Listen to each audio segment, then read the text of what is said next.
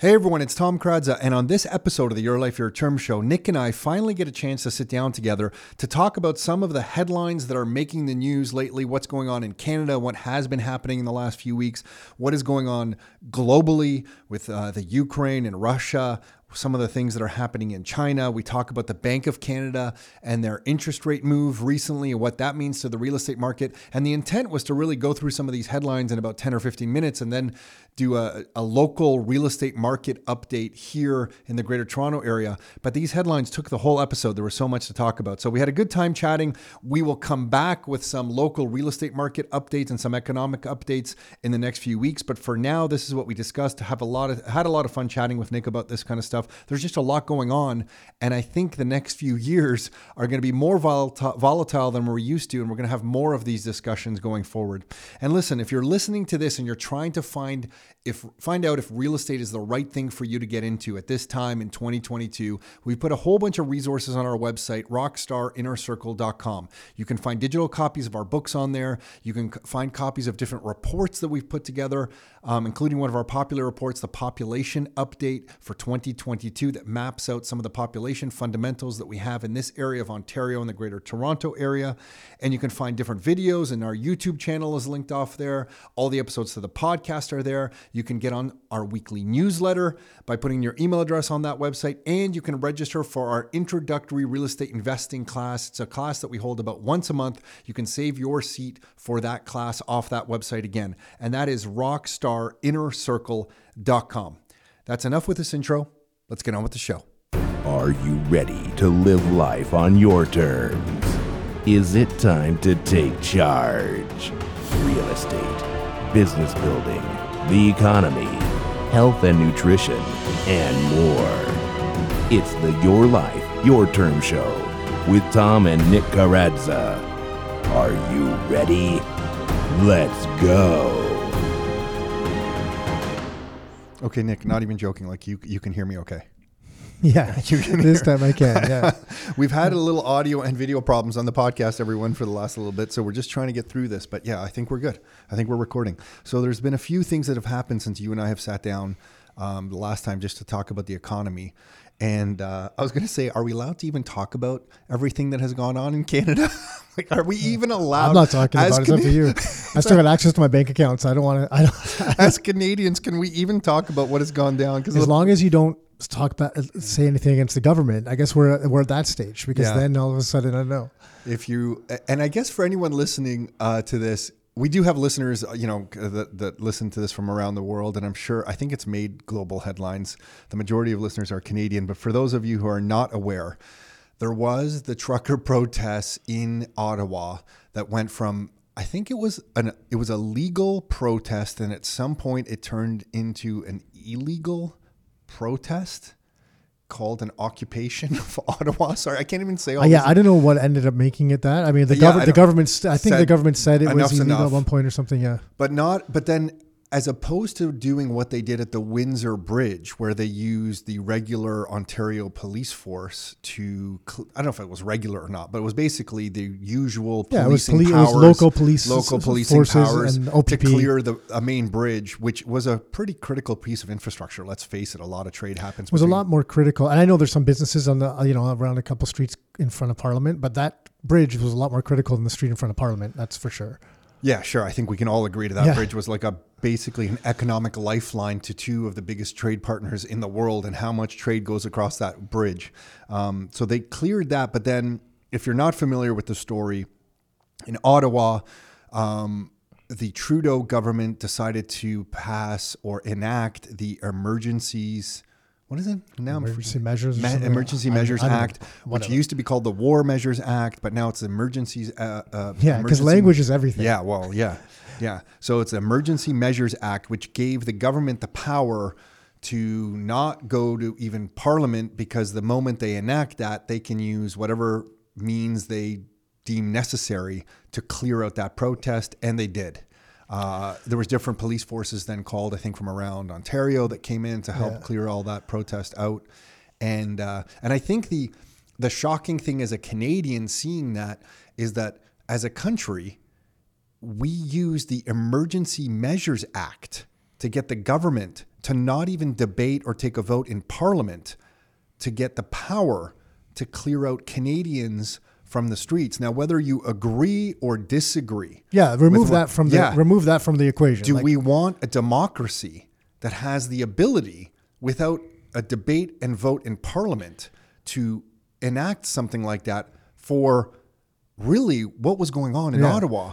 Because when we could if- just use the regular policing powers. Yeah, and even if you disagree with with their opinions or cause, it, you know, it it doesn't matter. Like six months from now or two years from now, it might be something that you agree with. So it's it's it's not about the the cause; it's about the response. And I think we got to separate those two very clearly, right? Whether you agree or disagree, and we can all have our own opinions on that. We can have our own opinions on every, anything. Well, you used to be able to have your own opinions Yeah, on everything. say, no, Can't- Nick, you can't actually have but but there was um and, and then it was the freezing of the bank account and then what was interesting like it just got to these extreme levels because they started freezing bank, Bank accounts, accounts. of people that that donated maybe like $50. to a to a, a crowd raising fund well Well, and- uh, and based on hold on but based on uh, a list of users that was leaked online from a hacker so there's not even there's not even validity to the to the like you don't even know how that could have been edited it wasn't like a government source or from the company it was a leaked document online which in the past it, most people say hey like you should kind of ignore these leaks online but the government used that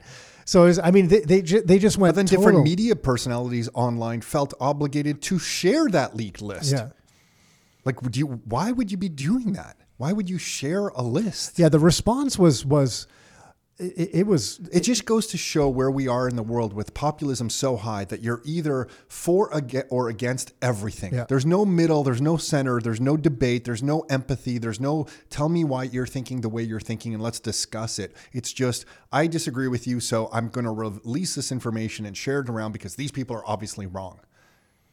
Yeah it, it, it was it was next level. And then to freeze people's bank accounts and then to go in Well, then- and, to not have dialogue and to not you I mean why and then the the way that the, the Emergency Measures Act worked was it didn't even go to vote until the Monday after like six days afterwards but then it had to get approved by the Senate.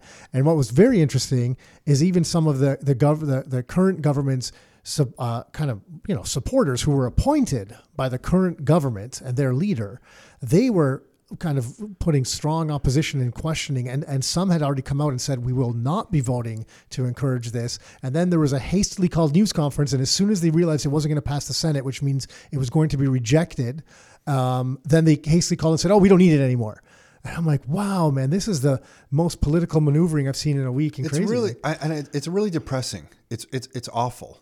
And the reason it's so awful is that, like, for, first of all, do you really freeze a bank account of somebody who made a fifty dollar donation when a protest was maybe legal still, and you're then freezing their bank account?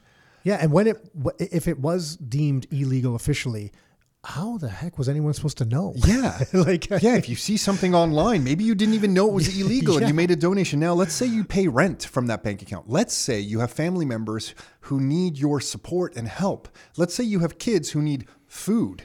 And if you think listening to this that I'm exaggerating, I'm not.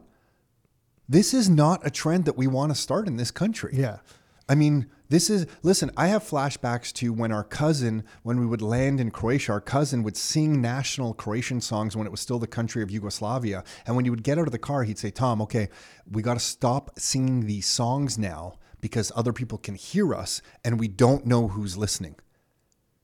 That is a weird, that was in a communist country. And now I feel like in Canada, you're in this world where it's like, wow, we can't really even share what we want to share because you don't know who's listening and they're just instantly going to judge you. That's we- not the democracy I want to live in. That's not the type of po- uh, civilization I want to live in, society I want to live in. Well, you're not alone. I mean, we know a lot of people because a lot of people reach out to us and they were just trying to figure, they were almost just trying to make sense of it. And they were just like, what's going on? And how is this, you know, like, what are the ramifications? Like, people were almost a little bit in disbelief. They're like, what, how, what, what does this look like?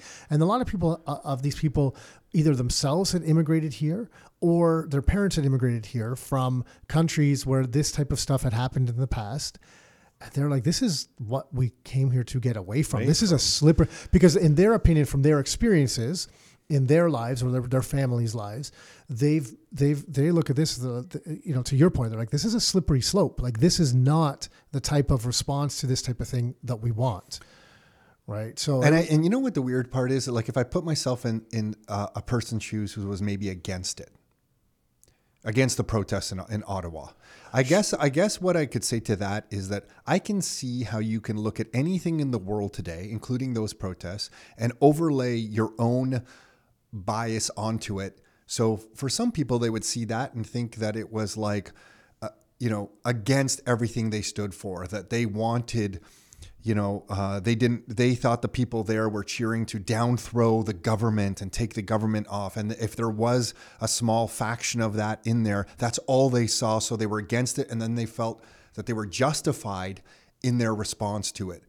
So I think you could almost pick any little piece out of a, any protest, all, almost see what you don't like and say I'm against that. Oh. shut it down. Sure. but I really think that's what was happening there. Yeah, but but yes, but uh, I, again, I I want to remove that from the conversation. So I, I understand why you're bringing that up, but I think it's more important to remove that from the conversation altogether. But let- let's say that that they're that they're true. That's true, and they're correct. There's many other ways that to go about this type of thing to remove this protest. Sure. And like we saw, like, the Emergency Measures Act. yeah, like you saw on the you know on the bridge and stuff, and you know like well, you know there is this thing in, in the world which solves a lot of problems, and and that's communication solves a lot of problems. But I mean, you know, when you're on your high horse and you refuse to kind of communicate with people, and some people thought they shouldn't or something, that's that's fine. But then there is Well, they- regular police policing. they and thought they shouldn't because they were dealing with what they thought were essentially terrorists, and you just don't communicate with them. well, I don't know if they thought that or that's what they decided to label them for media and narrative purposes. sure, I'm just fair. playing the flip side and saying Yeah. that's why their communication seemed to to break down there. Sure, but but I mean, there's just but but then I mean, they, they communicated with the terrorists on the, the Windsor Bridge and, and got them off. I mean, there's only they put the little only, pamphlets. You're right. They put the little pamphlets to say we're coming. but there was only a handful of arrests. At the end of the Yeah, day, yeah. there's only a handful No, of no, arrests there, right? Like there was like literally, I, I forget the number, but it was a very small number, and, and there was like seven cars were towed or something. Like it was it was tiny, you know, and they they they opened that up.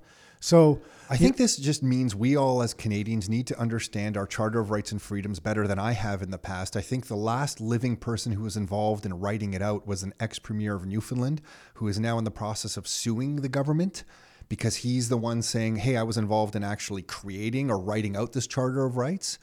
And it was kind of been misrepresented or maybe just torn up over the last little while. So it's going to be interesting to see over the next few months and years the kind of the ramifications of what just happened mm-hmm. here in Canada. It's weird. A lot of court cases that have gone through in the U.S. around you know different rights and stuff. I know theirs are different.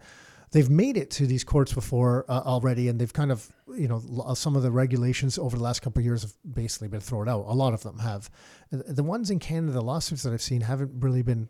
They don't really seem seen to them get anywhere? Get anywhere yet? I've seen more recent ones starting to get some judgments, and they're starting to put some big questions on some of the uh, some of the things, but but it's just the very smi- minor things. They're almost the only ones I've seen is uh, more around like um, uh, family court, around parenting with kids and what different views Got are it. and that type of stuff. I've, I've seen some judgments that way, but any any big ones haven't. But We but- need a legal expert on like the Charter of Rights and Freedoms Yeah. in Canada. I don't Well, know much I know about Alberta. it. I know Alberta is continuing with their lawsuit against the federal government, stating that it was just complete overreach. So that's a, a, a province that's suing the federal government still, and they said they're going to continue with it because of this thing. So it'll be interesting to see where that goes because they're like, we don't want this in our province. Like we, there's no need for it. We've handled our thing. There's no need for this. Oh, they felt It's tough to felt separate because they, they- isn't it? It's a conservative government in power provincially there in the Alberta government. So sometimes I, I just think is that just then politics? I don't know, because yeah. it's liberal at the federal level, conservative at the provincial level. Who's the Saskatchewan guy? I forget his name. Scott Moe, I think. I don't know much about. I, him, I don't know what what party they are, but he's he's taken a similar approach as well. I don't know if he's involved in the lawsuit or not, but Mm-hmm. at one point he was he was speaking up against it as well. But I don't know I don't know what party that he is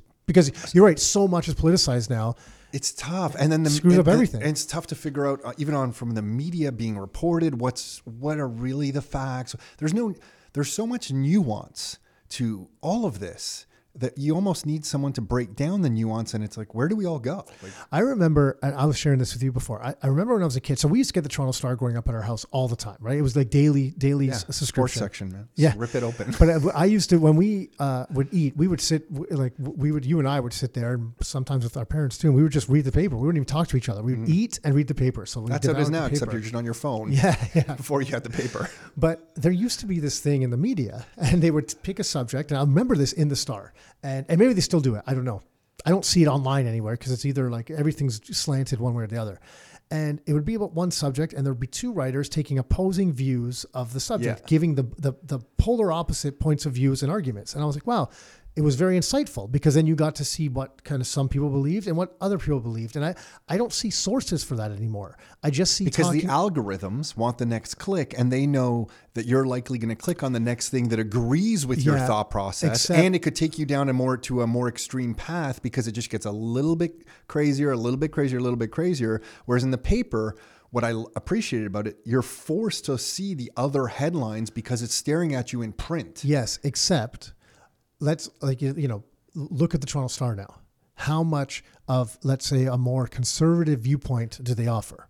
Probably very little. Look at the National Post. How much of a more liberal viewpoint? But I do they think offer? so. So I think the media outlets have also changed a little. I think that existed before, but not to the same extent. but the reason that exists, in my opinion, with the with those two papers, for clickbait headlines. for clickbait Yeah. headlines because that's they fair. lost the battle to revenue to Google.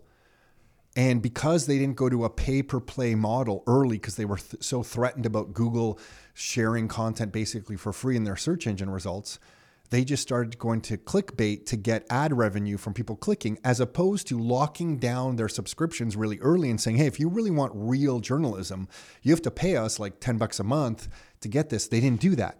So then their whole revenue model just died when everybody stopped getting the newspaper and they were reduced to getting clicks on Google just like everyone else and our media got destroyed. I Yeah. don't know. I think that just kind No, of I, that's a, of it's a valid argument, and, and, and I then think now I think the federal government just funds hundreds of millions of dollars into different media outlets like the Toronto Star and the CBC. Well, the CBC numbers is, is outrageous. I think it's mid seventy percent number. Someone would have to fact check that, but I mean, I'm, I'm from the last I read is is their their revenue, the vast majority comes from the federal f- government funding. So it seems it, it would be hard. I mean, look, if the vast majority of of our revenue in our business came from one single source. We would probably be a little bit slanted towards that Sure, source. you have an be fair. incentive. We Yeah. all play to You- you know I mean? incentives, right? So that's uh, So, and then the bigger thing, just to fact check the last 10 minutes of our own discussion would probably take us three days. You know that, right? Just all the things yeah, I, I wish I didn't even say fact check. I don't even like that that term. but uh, but um, the uh, what was I think very insightful to a lot of people around the world is that when the government froze bank accounts, that was tipping their hand to a future that I thought was five to ten years away, where a lot of people I don't want to even bring up anybody's name today. Um, but a lot of people have told us over the years that, not even over the years, over the last couple months, that as as governments get more desperate, they will take action, including seizing assets. And Nick, you, you probably know the person I'm referring to, but and when they said that to us, like that's outrageous. yeah, that's kind of well in Canada. No, I not I- outrageous. no, I actually didn't even think it was outrageous. no, for I just me, thought it it was like, well, that's extreme, and we'll kind of see that. I thought I'm like, okay, we'll see it coming. Yeah, we'll see it coming. And they were talking, um, you know, more about real estate and that kind of thing. And I thought, okay, you know what? I think five to ten years from now, as these governments get more and more broke, there is the possibility that one day, maybe maybe in a country like Canada, they don't do asset seizure because that's aggressive, and they just tax the heck out of it. So that if you own investment property, you know, the income you have coming in, thank you very much, that's taxed at ninety percent now, and we get the majority of it. And that's one way to kind of just seize a revenue stream without without seizing ownership of the asset, right? Um, but then to see them do this to bank accounts, to citizens of their own country, it kind of tipped their hand and it made me feel like everything that we've talked about over the last few years is the right thing to be doing. You know how we've talked about gold and silver, now Bitcoin over the last few years, um, to have hard assets to outrun the monetary policy, but also to have hard money that you control and custody yourself. I feel like it's it's more important than ever, and this proved the case. And I bet some of the stronger powers in the world at the central banking level wish Trudeau never did that. Because they kind of he kind of just showed the world a little bit. I know I know this is maybe getting a little crazy, but he kind of just showed the world a little bit that when a when a when a government gets feels like it's backed into a corner, it's going to react strongly and swiftly and it's going to seize things. Mm-hmm. And and I know someone listening to this, well, no, it's Canada and that was a protest, deemed illegal and you know they had every right to do that. I don't know. That's like you said earlier, it's a slippery slope. And Well, I- when you and I- can arbitrarily de- deem something illegal, it, Well, it creates or- a problem too. And right? when you can arbitrarily say the money that you thought was yours, Nick Karadza, no, it's not. No. You have to fight for it because we just shut it down. Yeah, well, that was the next step. I'm saying when they arbitrarily just you know say it's illegal to to get to that point. Well, I mean, look, it it, it was definitely uh, whether you're you're you're a gold person or a Bitcoin person, if you look at them as similar things for this particular purpose, it was a very good commercial. It was like Yeah. one, the best commercial of being able to self custody some of your own wealth to be able to keep it outside of the system. Didn't the and out of the hands RCMP of the even government. report some tweets from some CEOs in the US who run some Bitcoin exchanges who were saying to self custody your Bitcoin and they reported them or something? Or was The that the OSC? the Sorry, O- it was the OSC in Ontario reported Reported- that to the RCMP. Yes. Like, I mean, we just hit Banana Republic levels. Yeah. Yeah. And to self custody means if you had it on an exchange where you bought the Bitcoin, these these these CEOs said, "Hey, you might want to take it off the exchange, so you're holding it yourself in uh, some sort of you know hard uh, Hardware wallet. and and and or it could be even a software wallet, but let's say a hardware wallet yourself." Um, and the OSC looked at that as that could be problematic and, and reported that to the RCMP. And then if you are listening to this and you see That's like taking money out of the bank account. Yeah. oh my gosh, these people are telling you to take the money out of the bank And account. put it in your Report mattress. them. Report them. Report them.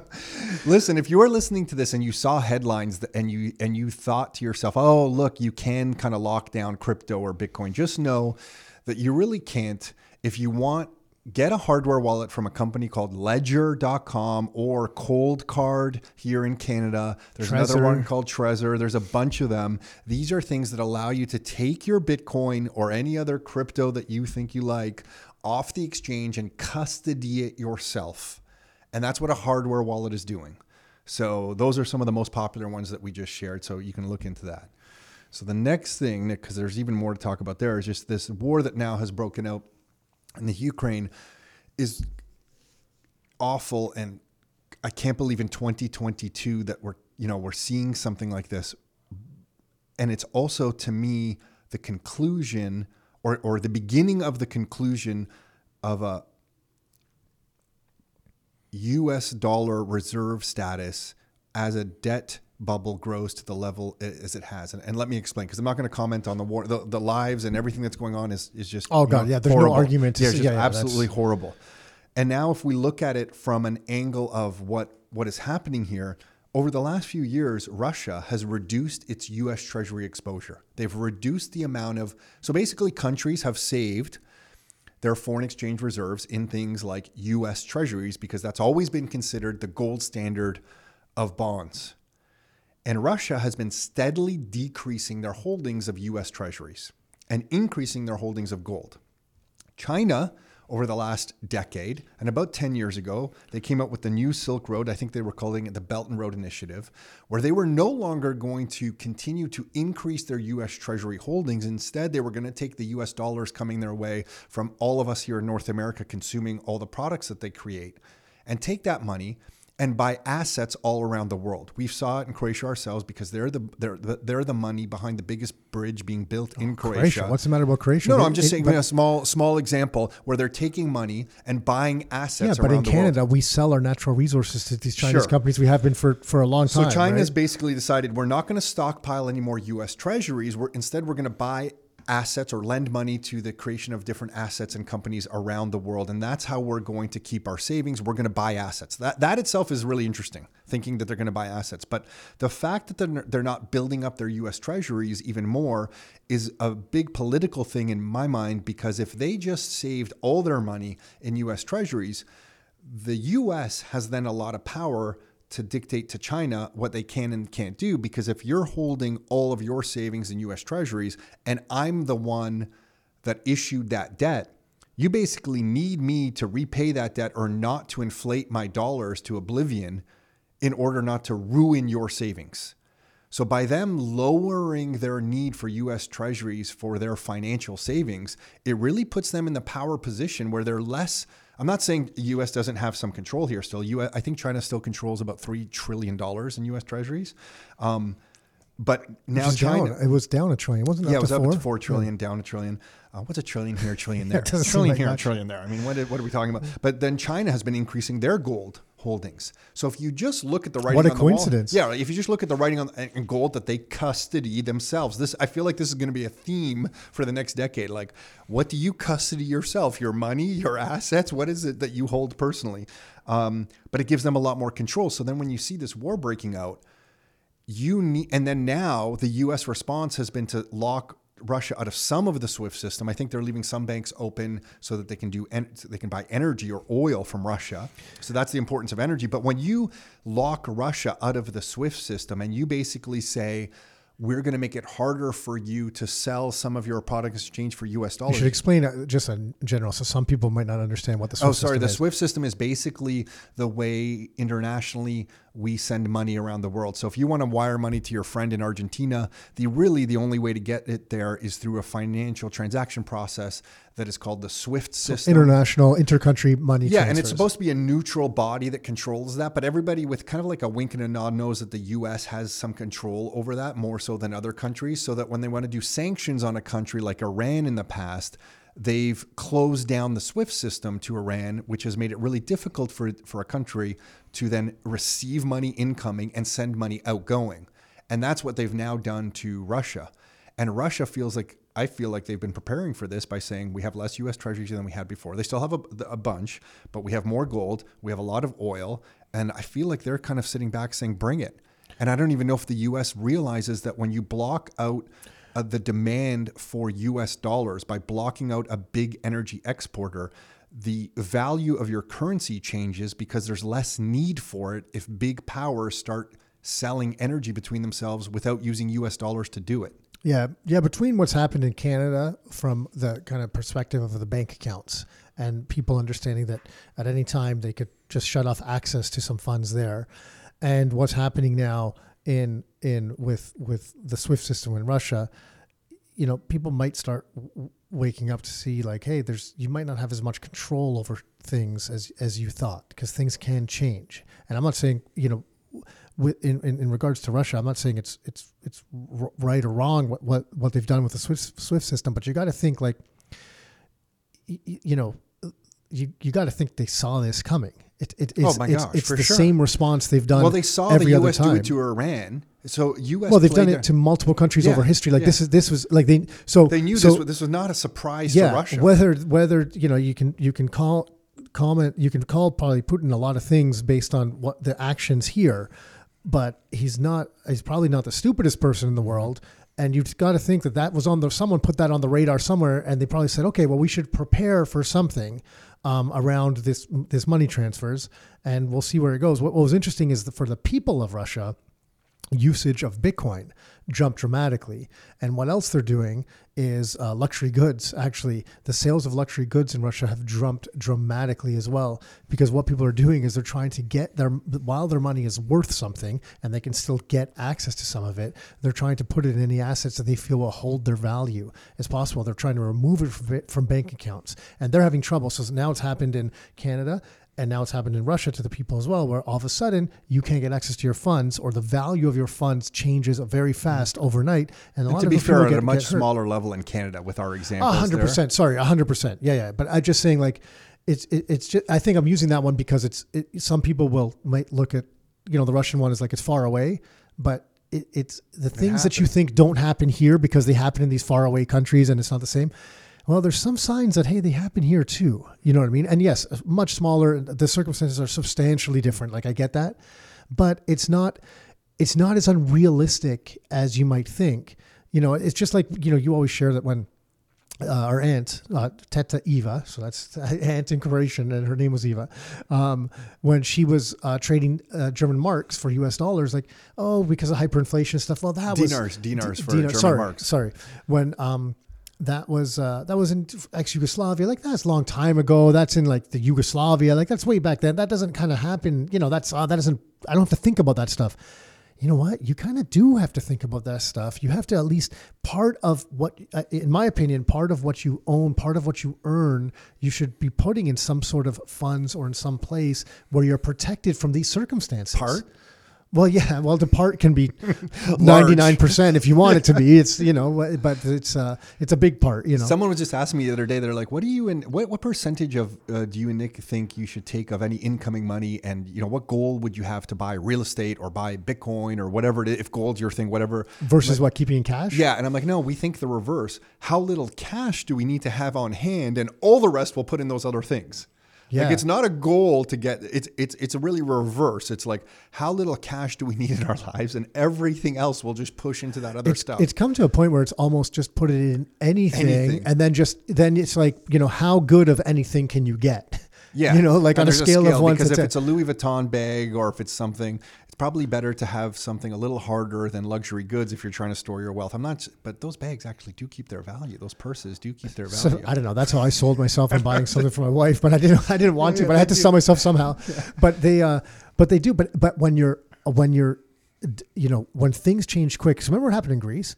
People were buying appliances Yeah, never forget. of Furniture. stuff. Furniture, because it was like you got to get your hands on anything that might hold some value. When when it happens quick, then you got to react quick. And then if you have capital, you're just like, what can I get, and what can I get my hands on now? So a few minutes ago, you said that more people are waking up to this fact that you should be doing this by taking some of your money and custodying yourself and some good hard assets. But I, I, I still feel like it's the fringe minority with unacceptable views that are thinking that way. And it's not the majority. I feel like, unfortunately, the majority of people, because if you look at Russia, why was everyone lined up at the ATM, uh, you know, in the, some of the clips that we saw? but like, why are people not prepared for these things? No one ever seems prepared at all.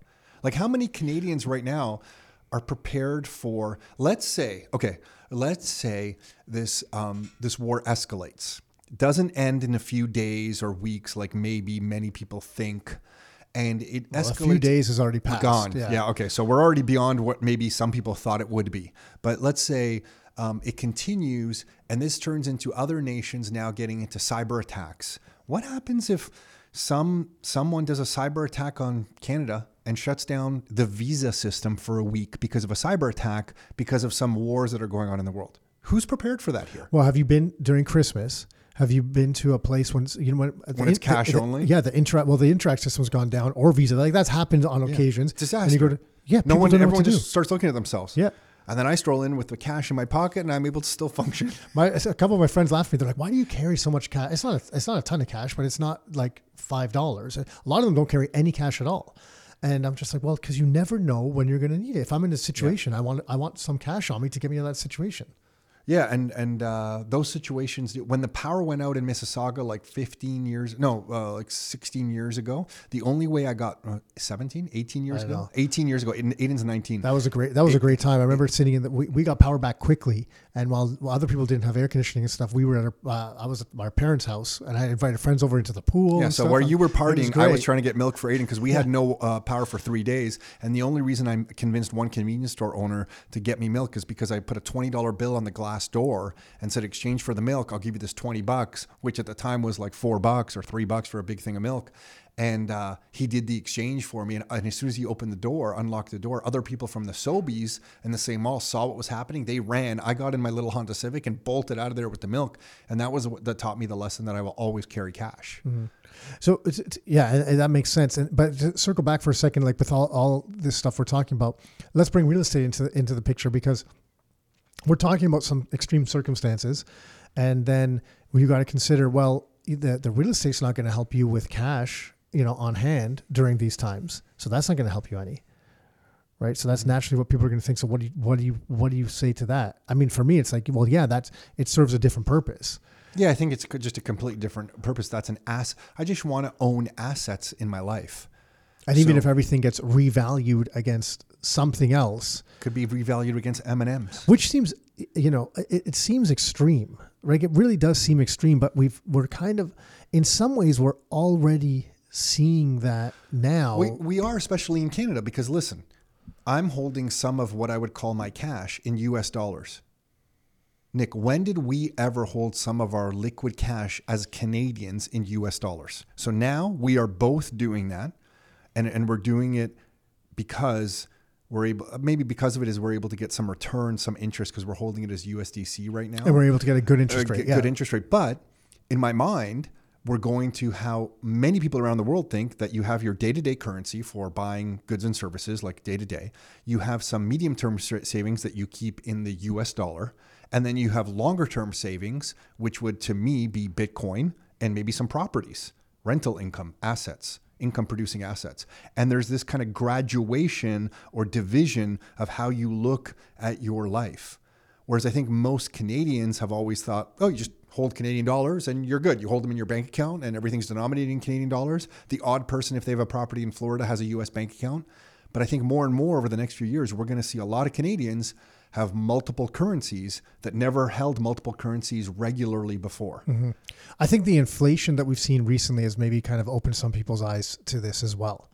You think Right. so? I think for some people because it's it's I think most people are just blind to it. See, I don't know, because because in the past when you spoke about inflation, the number was smaller, and it, you know over a period of time, so you would it was easier to talk about uh, these the circumstances where it hits, and those circumstances where it hits these larger levels were kind of in the past, uh, were in other areas, or they were in the past, right? But now, right here, you're seeing it in, in so many different areas, like whether it's just across, like go to a restaurant, go to the grocery store, like Gas. everything, yeah, gas, like it- the prices are up. But I think everywhere. people just look at that and say, oh, the price of gas is up. Yeah, but when you but now if you can talk to them about it and they can see the impact you can and they you explain this inflation thing, they get it more because it's impacting their their everyday lives. Whereas before, I just think it took people longer to be able to understand it.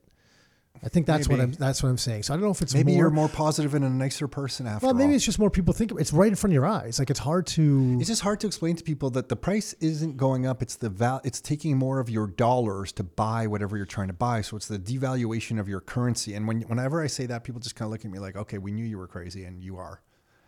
You know, like I, I find that it's really hard to tell someone like, "Listen, the reason it's taking more dollars to buy gas tank of gas." Is because the value of your dollars is falling. It's not that really the price of the oil or the gas that's going up. Yeah. See, I have the conversation about if you're not earning this percent on your savings, then you're falling, falling further behind. behind. That's maybe a nicer way to so it's it. a more straightforward thing because I don't, uh, you know, and then I might get into that sometimes, but it's just like, yeah, and they'll talk about prices. I'll be like, yeah. So like, if it just think about it. So if you have a hundred grand in the bank, how much money did you lose over the last year, Mm-hmm. unless you earned what you know at least about a fifteen percent return? That was the amount of money created, right? That was Mm-hmm. from 2020 to 2021. I think I don't, I don't know last year's, but it, you know, it's somewhere in there. If you're not earning that much, you're falling behind, and it just kind of hits home. They're like, yeah, I guess, like. and then in Canada, everybody just turns to the real estate market. For any Americans listening to this, our real estate market is like your stock market. How everybody piles into the stock market in the US is how Canadians pile into the real estate market. Yeah. Look, you know what? On this on this note, go back to the, the luxury handbags for a second, because this is interesting. Because it seems, you know, you wouldn't think like a leather handbag, but based on where inflation's gone, if you bought one of those to protect your purchasing power versus leave versus leave your money in the bank account, Probably done you're actually probably your purchasing power has been more protected in the luxury handbag than in the bank account. For sure. Especially like a Hermes bag or whatever. Yeah. Yeah, yeah. It's got to be like one of Yeah, those yeah, like high, end high-end. ones, like the you know the, the kind of ridiculous ones that are hard, a little bit hard to get. But if you got one of the well, just like Rolex, Rolexes and stuff like that, Mm-hmm. right? You're you've been better off putting your money in one of those goods than leaving in the bank, cash. which is completely counterintuitive. And and I don't feel like that's the way it should work. It's like savers are being penalized.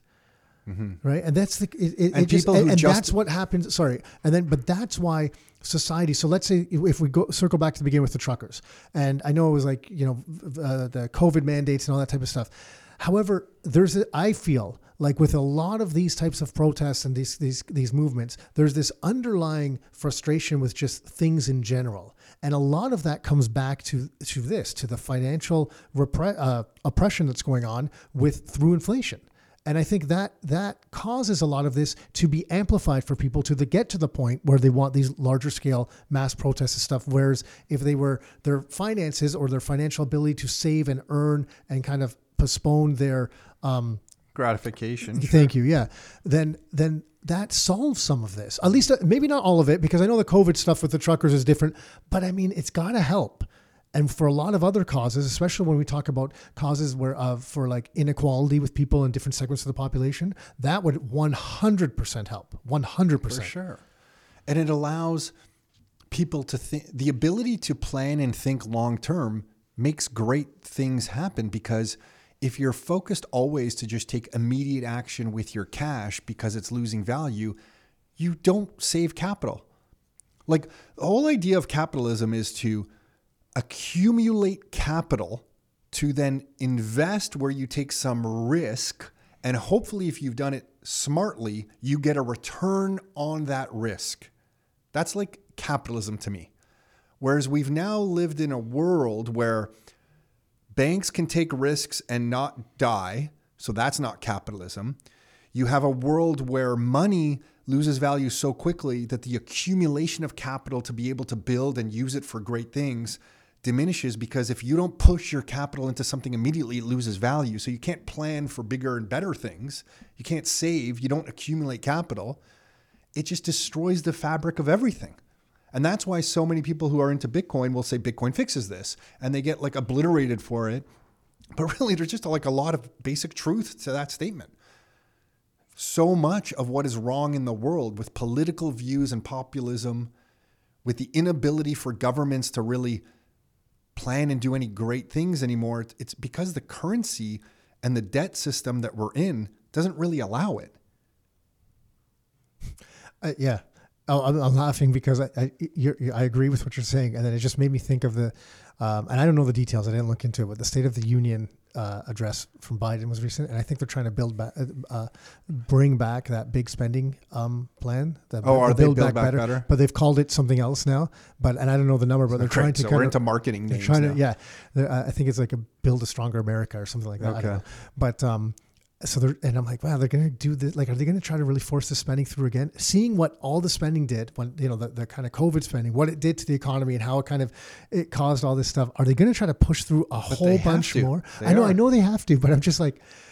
It, it I it's know unbelievable. They, I, yeah, unbelievable. yeah, that's what it is. Like I get it. Like I get that they have to, but I still I, okay. So and, and it's it, it I maybe like I don't know if anything good came out of COVID, but the only thing that you can some there's a couple things that you can maybe take away, and one is that the speed at which uh, it kind of accelerated this this trend has really maybe made it apparent to some people, a handful. Let's call it I a handful right. more people. I hope you're right because you see the trend of what's happening, and it's like, wow, how do they reverse it now?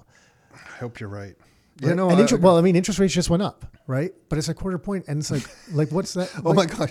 Thank God you brought that up. So interest rates in Canada went up a quarter point. So let's think about. Let's break this down a little bit. Property prices year over year. Let's not even go back two years. Just in one year, are up about twenty eight percent across the country in general. Some cities, I think, uh, Deirdre Dunn was just here. She was just saying that in. Uh, uh, many cities are 30 to it was like 38 plus. or 40 yeah, percent yeah, okay? But across the country uh, averages are crap but on average 28 percent in the last year. And now uh, our inflation rate is 5.1 percent and which is the highest rate in Canada in 30 years since 1991. Yeah, 5.1 percent, excluding anything that you actually want. Valuable, excluding yeah, yeah, yeah. anything that you actually want to spend your money on, like, like any food shelter. or housing Don't or include, fuel. Let's not include mortgage. yeah, let's not include shelter, oil, steaks, anything actually good. 5.1% for just junk is if junk is up 5.1%, everything else is up like 15 to 28%. But anyway, 5.1% for 30 years. And our Bank of Canada in January, with, the, with that data staring them in the face, decided not to raise interest rates in January, even though the stated goal on the Bank of Canada's website is 2% inflation target. Then in this month, in March, they just raised them a quarter point with properties going up 28% and inflation at 5.1%, a quarter point. And this has been going around the internet um, a, a lot right now is that a quarter point increase on a variable rate mortgage is an increase of $12 a month for every $100,000 borrowed. $12 a month for every $100,000 borrowed. That's what they've done to try to curb inflation. Yeah. If that's not the biggest joke that we've ever seen, when are they ever going to raise interest rates? In any meaningful way because I know they just did. So when I say that, I always mean in a meaningful way. And then here, listen to this. Here's what I try Remember, to break. these are the, these are the same types of government organizations that said that property prices were going to drop by 28 percent while they were printing 18, was it 18, 18 sorry think it was 18 percent while they were pumping in you know bill tens of billions people of dollars their properties. to, Some yeah. people sold their properties on that on that headline. Now listen, so they must know what they're talking about Nick. The government obviously always knows what they're talking about. I don't know what you're insinuating here. Okay, the government knows what they're talking about. you know okay? what they should have taken that money from the, the crowdfunding and they should have just said hey guys look here here's We, what we're going to do. we do don't know what we're doing. No, they should have taken. They said like, look, we're going to freeze all this money. We're going to take it. Okay, we're going to take We a party? because our debt's out of control, and we're going to pay the debt with it. my Thanks for contributing. Yeah, yeah. Then at least some people, Actually, some yeah. people will be like, oh my god, okay, at least you're putting it to use. Yeah, yeah, yeah. Holy smokes! So the um, so this is how I've recently been trying to explain it. I don't think it really works well, but some people have been saying. I was giving, I was, I was donating blood the other day, and there was someone next to me when they were ta- when it, the headlines across CP24 at this blood donation place was saying uh, interest rates were about to rise and property prices were out of control. And the lady next to me, a little bit older, she was saying, "Well, yeah, they're going to have to raise interest rates. Real estate property prices are out of control, and they're they're going to raise interest rates because this is all out of control." And I just thought to myself, so many people don't know the basic math, and the basic math is there's 300 trillion dollars of debt in the world if you raise interest rates 1% on 300 trillion, that's 3 trillion dollars. If you raise them 3%, and to me that would be meaningful. 3% raises then meaningful. That's 9 trillion dollars in new interest payments. Where does that money come from? Because it's not like the new money grows on trees to make the extra interest payments because interest rates have risen. That money has to come from somewhere else in the economy. $9 trillion is no laughing matter. $9 trillion is the equivalent of the German GDP, the French GDP, uh, uh, the GDP of France, and the GDP of like India combined. If you raise rates 3%, you, you literally will have to crush the stock market because people will have to sell assets to pay for the new interest payments. You Which takes more, real- which takes more money out of the system. which takes more money out of this. You crush real estate because take- people have to sell properties, and then more money of the this will shrink ultimately the GDP because people have less spending money. The tax revenues from the government get less. They then have less tax revenues to make their own interest payments. The debt does not change. If the GDP shrinks in a country because you've raised interest rates to pull make the economy kind of slow down, your debt as a percentage of a shrinking GDP looks bigger and bigger and bigger. This is why it's mathematically impossible for them to raise interest rates in any meaningful way. And it's why the Bank of Canada stalled in January and they only did a little quarter point right now. So they can talk a big game, but they're going nowhere with interest rates. It's just mathematically impossible. And now a lot of the headline data on just durable goods shipments, everything that you're seeing from come from the states, is kind of signaling that a, a recession's on on its way, Or a slowdown, maybe or not at a least okay, recession, let- but, but it's not going a, to. Yeah. a, a slowdown. So now, if there's less economic growth coming our way, doesn't that mean they're going to pump more dollars into the system because they can't have the GDP shrink against a large debt situation? Because again, your debt looks bigger as a percentage of GDP if the GDP shrinks. It, I- look, I mean, I, I, I, But is this clear when I talk about it, or is I it think just so. not clear? It's a balancing act, and they got to, they got, it's got to stay that way. They're walking a fine line. but th- But no, I, think it's clear. Yeah, I But think then it's if we clear. I all mean, know this, doesn't everybody? Shouldn't everybody just right now? no, no one should do anything. no, here's why. Because you, you think of that because you know you were, you were saying to me like, well, I'm surprised that you think that many people. No, because everyone's got their own problems. So you know you you deal with your own problems and like your day to day life. your day to day problems, yeah. life. Like, yeah, you're just worried about whatever it is. You got to get home to drive your kids someplace. I mean, with with you know, I was had to uh, just talk to my daughter for about a half hour this morning about some stuff. You know, and I was driving in here just thinking about that, like my my family. So I'm not thinking about this stuff. So if I'm in that zone and I'm worried about my own my what I have to deal with on a day to day basis, I'm not thinking about this. But once it's on your radar, what I found is the people once they understand it and it's on their radar, then you start seeing signs about different things. Then you start thinking Okay, about it. I- I but to get it on people's radar, It's tough. Yeah, My- and then you're right. Then people should be doing whatever you were going to say before I cut you off. I was going to just say pick the hard assets that you like. I don't know, gold, silver, Bitcoin, real estate, whatever you think is the best hard asset you can buy, the Hermes bag, whatever it is, and buy some of it or or not buy some of it, sell your Canadian dollars. Don't say that to my wife, eh? Just for the record. She, I'm going to tell her tonight. the Hermes yeah, I'm going to tell her I'm going to drive by your house and say, you know what? Nick said for the record that you should own more Hermes bags. She'll jump, not more. She doesn't. I don't. I want to be clear here, but she. Um, I don't want her to jump on that bandwagon. I mean, there's enough. You know, she'll jump on that one quick. She'll be like, yeah, okay, no problem. I, she'll I be shopping there's for that shoes called. Jimmy Choo, man. There's Jimmy Choo, something Oh, about red soles. I think Jimmy That's not Jimmy Choo. No, No. What are red sole shoes? That's Christian Louboutin. oh, the fact that you know that's amazing to I, me. I met it. Well, I stood in line at Holt's downtown to meet him with my wife when No. he was here. Yeah, this was a few years ago. Never admit that. Oh no, it was great. I you should see. I talked to him. I, I Really? like. I talked to him like, hey man, like, you know, it was really smart marketing what you did with these red sole things. Like it was great. Like people think. So who's I the go, guy? Uh, Christian Louboutin. Oh, I have okay. a picture with him. We put it in the newsletter one. Did yeah. we? Yeah, yeah, Ugh. yeah. Oh yeah, no, that was great, man. That was great because that was. I mean, that guy's a. He's like a I'm world, sure he's a nice guy, world but- famous. He was looking at me like this meathead guy. He's Mm-hmm. like, "What is this meathead doing here, talking to me about these shoes?" And I, I Great had one- You're just yeah, congratulating him on his Oh, great yeah. marketing. Great Yeah. marketing. And I said, I like I like the, what you do with all the studs because they had ones with all these studs on them. Like, yeah, it looks pretty cool with all the studs. you know what you should have told me? You should say, thank you for producing something else that keeps its value greater than the Canadian dollar. That Yeah. would have really freaked the guy out. Hey, listen, I just want to thank you for bringing something into the world that holds its value better than our dollar. I, I wanted to also tell him, I'm like, you know what's really smart? The way you the soles rub off because when people walk, they rub the red off.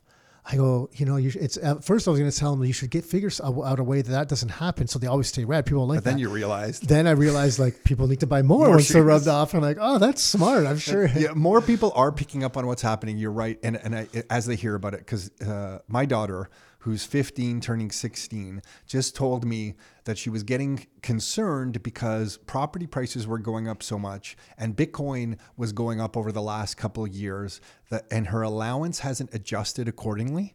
And that she felt she wasn't able to keep up. I'm not joking. she's She wasn't able to keep up because her brother, who's four years older older than her and has been getting, you know, he doesn't get allowance anymore. Yeah, but he's been able to work now and he's older, so he's got more been, savings. He's been able Yeah. to accumulate a bit more Bitcoin than he. He's getting ready for his first rental property, and she's just looking at this math. And I, I thought, you know what? Really, her allowance has not changed. And then it just made me think of the whole income to asset thing. I'm like, oh my gosh, in my own family. The allowance that Sienna has been getting hasn't kept up with asset growth. And we always produce documents of showing income to asset prices. I'm like, holy smokes, it's happening right in my own family with allowance.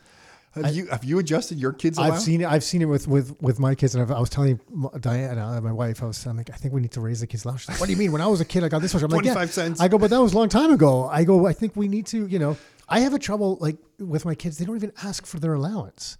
And then you know, so the allowance so is too still- high. They're the still allowance is too high. They're still you young. Gotta, you got to throttle. You don't have to increase it. You got to throttle that thing down. Well, A- well, Ava, so who's my youngest daughter, she'll uh, she offers to give it every time. I'm like, here, Ava, so it's your allowance.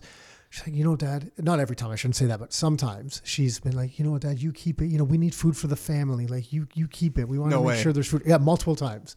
And then one time she's like, a couple times she's she's been like, don't, don't worry, Dad. You you keep it. You know, I want to go first class to Croatia this year. We they'll Oh my use it to pay first class to Croatia. I'm like, oh my god, what, a- what Take the five dollars and Yeah. put it towards like a five thousand dollar thing. So she's, uh, but at least she's trying to contribute. Maybe she'll sit in first class by herself. Actually, it's not called first class anymore. It's called business class. Well, no, Air Canada is called signature class. Oh, is that what it is? Well, that's because our kids keep saying it. Yeah, Signature class. And then the other Okay. KLM and stuff is different. Yeah.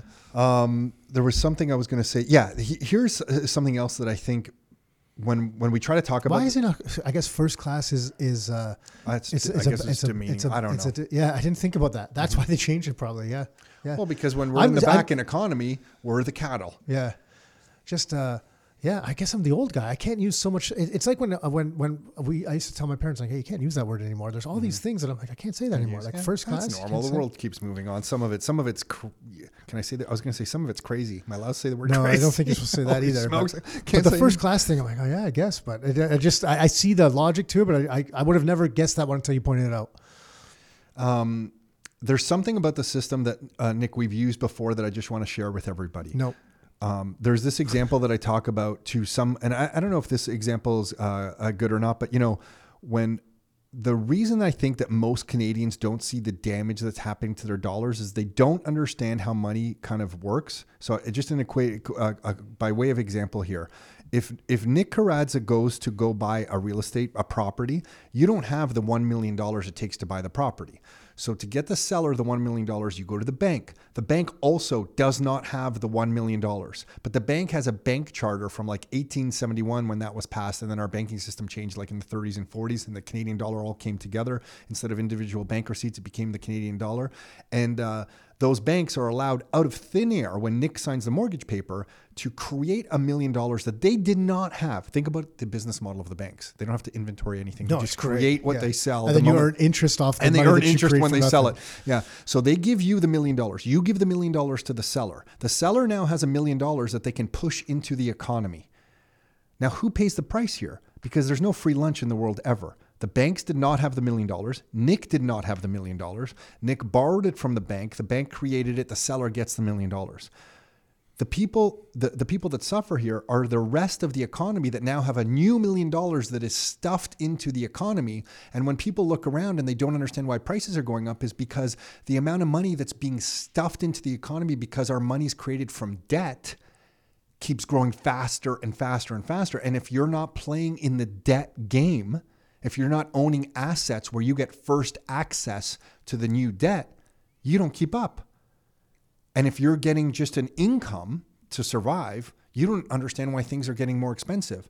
But anyone who's getting first access to the new money, which is why we like real estate, because when you sign the piece of paper, you, as an average Canadian citizen, are essentially playing bank and you're getting first access to the new dollars. And whoever gets the first access to the new dollars typically wins. Well, yeah, that's generally how it works. Look at the banks, right? The banks generally Well, win. yeah, they get, they first get very access first access because But- they're kind of. But I'm just But in any- that, in any different that's who's suffering in this scenario because anytime someone goes to buy a property, new money is being mm-hmm. created, gets stuffed into the economy, and everyone who had other dollars just has their dollars getting devalued as the amount of dollars in the system increases. And it's just this never-ending cycle that must get faster and faster. And with debt levels the way they are, the amount of absolute dollars that must enter the system now is incredible, and it's just going to perpetuate faster and faster and harder and harder.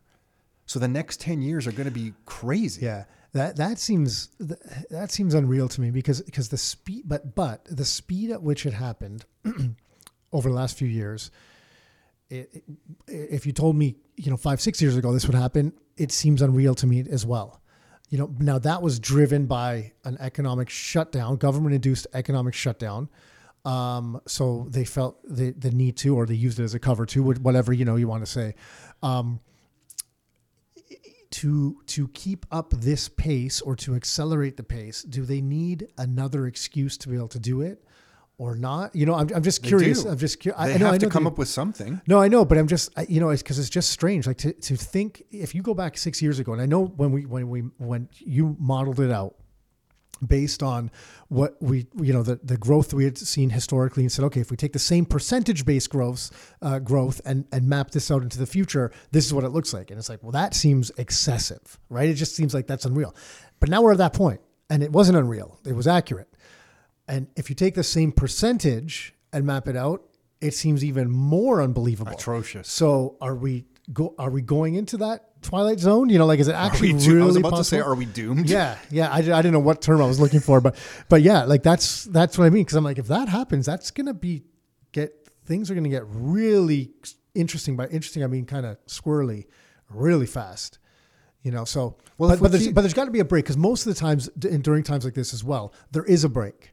And the break is when things settle down because they uh, the governments realize they're like, oh, is it teetering? Is it teetering? Is it about to kind of get into a deflationary environment? Like you talked Mm-hmm. about when things have to sell off and the debt gets unsustainable. And then it usually goes, but it doesn't usually keep going. It usually No, kind of, and there is kind of some in breaks. if we right? take the Canadian real estate market now, we are seeing way more listings kind of hit now. So I feel like now we've reached the peak froth. I think prices have to come down. They'll come. bit, I, I would think for the next part of the year, it's going to be a little Yeah. calmer. which is which is healthy, which is healthy. And I, I mean prices like on average. I don't think all segments of the market, different areas, but the days of like buy anything anywhere and it's going to go up thirty percent. I think Are those are, gone, those but are but gone. on the flip side of that, I think there's probably a lot of millennials who are thinking, okay, I'm going to wait for the real estate market to pop because when prices come tumbling down, never mind leveling off like we're talking about, Nick, or, or down 5% or even 10%, when they come down 35%, that'll be my entry point into the market. And I guess my thinking is they're never going to get that, or it's so brief if it does happen because the governments can't let that happen because debt doesn't come down. If the asset values like real estate come down, the amount of debt owing doesn't come down, it's going to put banks, if they were to mark to market the real estate market, in a really awful situation. So then they'll just push more money into the mm-hmm. economy. So unless you catch that falling knife perfectly, you're just going to see prices increase further as they try to correct that problem and stuff more money into the system. Yeah, except it did happen in this the U.S. in 2008, and it it's I mean the property prices are well over where they were then. But because the real estate market moves so slow, not like unlike the stock market, it can it, you know there is the the potential that the, the prices could come down and then there's a period of time before they stuff the money in for it to be seen in the market and then go back up. But the difference now is the US has way more debt. At that time, the US government didn't have the amount of debt that it cover, that carries today. Yeah, they couldn't So governments weren't as broke as they are now. Yeah, they couldn't let the same thing happen. And that's why they pumped as much money as they did in as quickly as they did when COVID hit, because they learned from then, they're like, oh, we're not going to let that happen again and flood the system. Yeah, so if we walk this, that's a good example that you brought up because if we walk this back into the late 90s, when long term capital management failed, Wall Street was basically forced to bail out that hedge fund so that all of Wall Street didn't fail. Mm-hmm. So Wall Street did the bailout to save itself. Then in 2007 and 8, great financial crisis, the government had to step in to save Wall Street because it could no longer save itself. Now, if there was another big crisis, who saves the governments when they're broke? The only step above the governments would be something like the IMF with their SDR, special drawing rights, to pump that into the system, Yeah. which is just an inflationary mess of nothing. But well, how many times can because the government was broke when COVID hit? So how many times and, and they, they saved the system by pumping in by pumping in money, the central banks did. So how many more times can they do that before they need to get that to that level? Because there could perfect. be one so or two perfect. So, so like that. perfect. So if I'm a sovereign fund and I hold Canadian bonds, and then I see another crisis come to Canada, And they do that. and they do that. Do you think I'm going to want to hold Canadian debt when I see the the devaluation of that currency to that extreme? I'm going to sell my bonds. Yeah, the bond market gets really messed up really quick. Yeah, so way. like this is the point we're at, and I think this is the point that gets really sketchy when there's a lack of because the whole system's ba- built on confidence. So if there's a lack of confidence that says, "Hey, man, when I get paid back in these dollars from these bonds that I own, those dollars are going to be worthless," I'm going to just dump. Yeah, so And it- then where do you run? I don't know, but this is where you get into talks of Bitcoin. There's Yeah. never been a. Did you hear that interview with Christine Lagarde when she recently said we must control Bitcoin because if there's an escape escape valve, they she said they will use it. Meaning that if there's a way out of a closed economic system and a closed currency system, people will escape to it. Bitcoin is the escape. So if I'm a bondholder and I can get a scarce asset why would I not escape into it if I was forced to? Right now, maybe I'm not forced to well, because right now you're forced to own bonds too. In some, you're for, on- yeah, because a lot of these institutions are forced. But at some point, the conversation in those meetings is going to change. Yeah, but just so if you're a pension fund or insurance company, because you have to hold part of your your um, funds and bonds, right? So and and right now they're losing money on those because rates are so low, so they're losing money on on bonds. So, but so and they're forced to hold them, but they're gaining so much from the inflationary um, assets that they own, what that offsets. So their total returns are still good because I saw uh, was it the the the the uh, um, the teachers pension plan? I think it was their returns this year. I forget, but it was pretty strong. Their their rate of return. I was like, wow. And even though they're holding some bonds and stuff, because there are other things offset. Yeah, they that. bought 900, 850 or 950 million of U.S. single family homes. That was yeah, the No, Cana- sorry, Canadian, Canadian pension, pension plan. plan. I forget Canadian. which one, but anyways, the return's good, and and I'm like, well, if they're even though the government forces them to hold these bonds as a percentage, then the inflationary measures cause the other ones to go so much up that they're still getting strong returns. Then do they not care? and They're willing to still invest in those bonds and keep the government happy while they keep those policies, and then they take these other assets. Just recently, I was thinking that I was just trying to play that in, out in my head. It's probably a conversation Sure. for uh, for another time Yeah. because I, I know we're getting we're getting along here, but. Yeah, and I, I guess your, your point is that can the musical game of musical, musical chairs keep going? Yeah. Well, I think the, the question is how long can it? Is it because is it a year, ten year, hundred year? Like I have no idea. You know, you know. But it, it's it's at the pace it's speeding up. It's less than I probably you, thought. If you go to usdebtclock.org and you look at the US debt, it's at $30 trillion. If you go ahead four years, and I would love to know the which date range they're using for their rate of change. But if you go ahead four years, US debt goes from 30 trillion in four years to 52 trillion. in four years from today, it goes from 30 trillion to 52 trillion. I don't understand the rate of change they're using there. Like they didn't share what, like, is it the last three years they're using and extrapolating that forward? I'd love to know but it goes to 52 trillion. I want to see. Yeah, I want. I, I, but but regardless, since outrageous. we've started tracking this in 2008, it's gone from nine trillion to 30. It's more than tripled. So let's just go ahead another 10 or 12. Let's take us to uh, 2032. Which seems nonsensical. Nonsensical. But it, if yeah. it triples from 30 trillion, it's going to be at 90 trillion 10 years from now. 90 trillion. That's not unfunded liabilities, which are like another 140 trillion yeah. in today's dollars. Can it get to that without people losing confidence? Within right. 10 years at 90 trillion? kind of GDP growth do you need to have any of this make sense? We're, we're going to find out.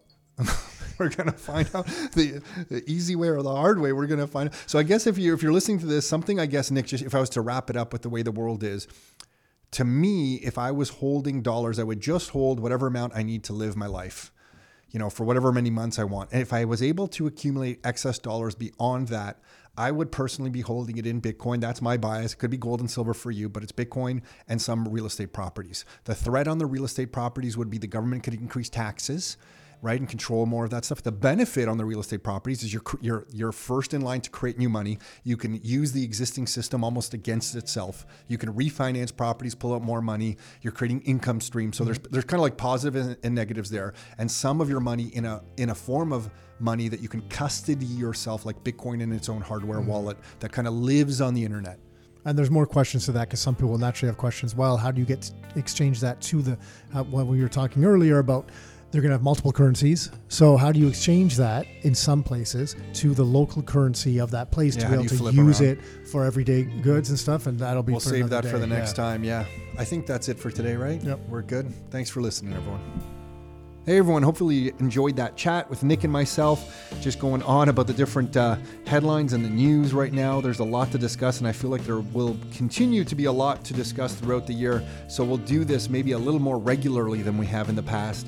And if you are listening to this and you want some real estate investing information, you can always visit our website, rockstarinnercircle.com, for free copies of our books, reports, links to our videos and these podcasts, and register for our next introductory real estate investing class that we hold about once a month.